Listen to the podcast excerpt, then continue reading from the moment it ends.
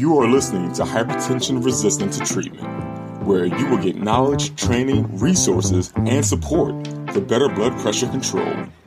If you are suffering with high blood pressure or blood pressure that is difficult to treat, this podcast is indeed for you. Here is your host, Dr. Tanya. Hi, I'm Dr. Tanya, and I am here to teach you everything you ought to know about hypertension management. I am a clinical scientist and I've done research over 10 years. And I've found some interesting things about hypertension and blood pressure control and medication taking behavior. I would like to share with you all of the information I've found as well as all the information that's out there that, that will help you get control of your blood pressure. Stick with me and we'll take this journey to help you improve your blood pressure. Thanks for listening. Stop paying too much for your prescription medicine. In this episode, I will tell you what you ought to know about the cost of prescription medicine. Everybody ought to know how to get the best price for their prescription medicine.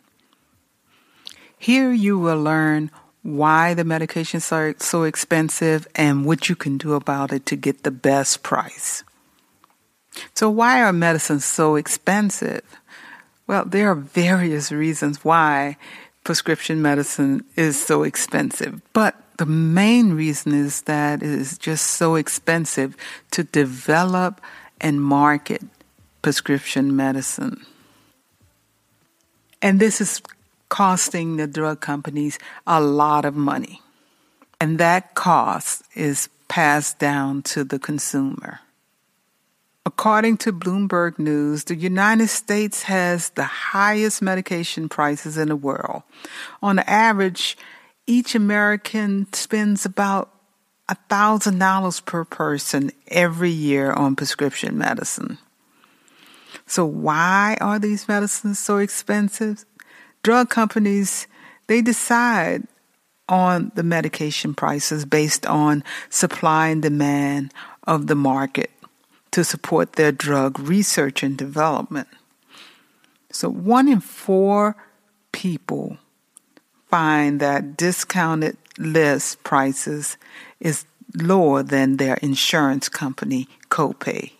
So, they decide to not even worry about using their insurance, but they use a discounted drug list instead.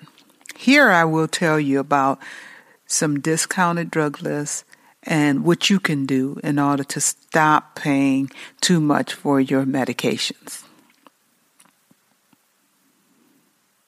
So, what do you need to know? First, you need to ask your pharmacist about that discounted drug list. Now, just about all pharmacists or pharmacies have this discounted drug list. Some are $4, some are $6, and there are various prices. Sometimes you have to be part of a club, like I know Walgreens at one time had a club that you had to pay the $25 up front, and then you all year you're able to use that discounted price. I'm not sure if they have that still, but all, or just about all, pharmacists or pharmacies have a discounted drug list. So ask your pharmacist for this discounted drug list and compare the cost on that list to your copay. Not all medicines are included on that list, and the lists change from time to time. So just keep up with the list. Usually, it's not really every year, but there are various times when those lists changed.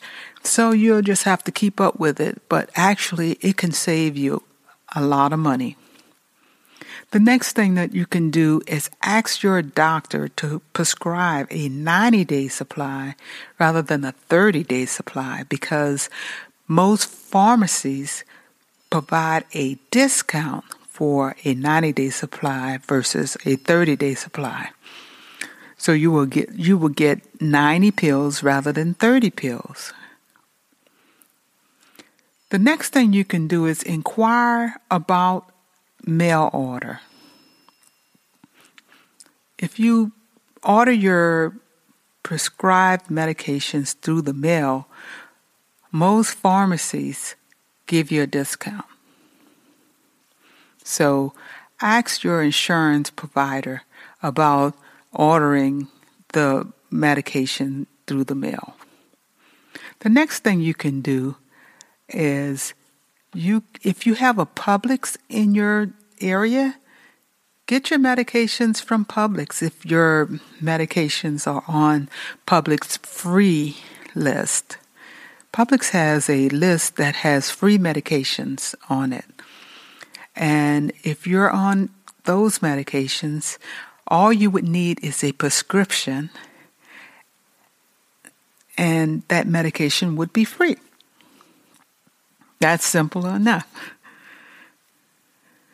The two myths of, that I find that are common about discounted medicines. The first one is that these medicines are different than the medicines that you would normally get that are generic, that are provided by your pharmacist.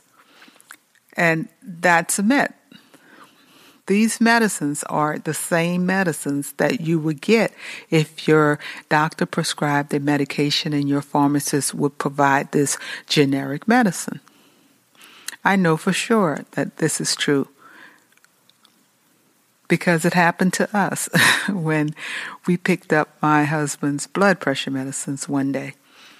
It was the same medicine and just because we didn't ask for the discounted price or the discounted list price, they gave us the regular price. So the medication cost $34 rather than the 90 day $12 that we normally pay. The other myth is the medication is poor quality actually, generic medicines, most generic medicines, are equal to the brand name medicine. So, some people can't take a generic, or some generic medications are not as as equal or not equal to the brand, but for the most part, they are equal, or they are just as good are as effective. So I would encourage you to try it out and see. Generally, unless your doctor prescribes the brand name for your medications, you're getting the generic anyway. But you're not getting the discounted price.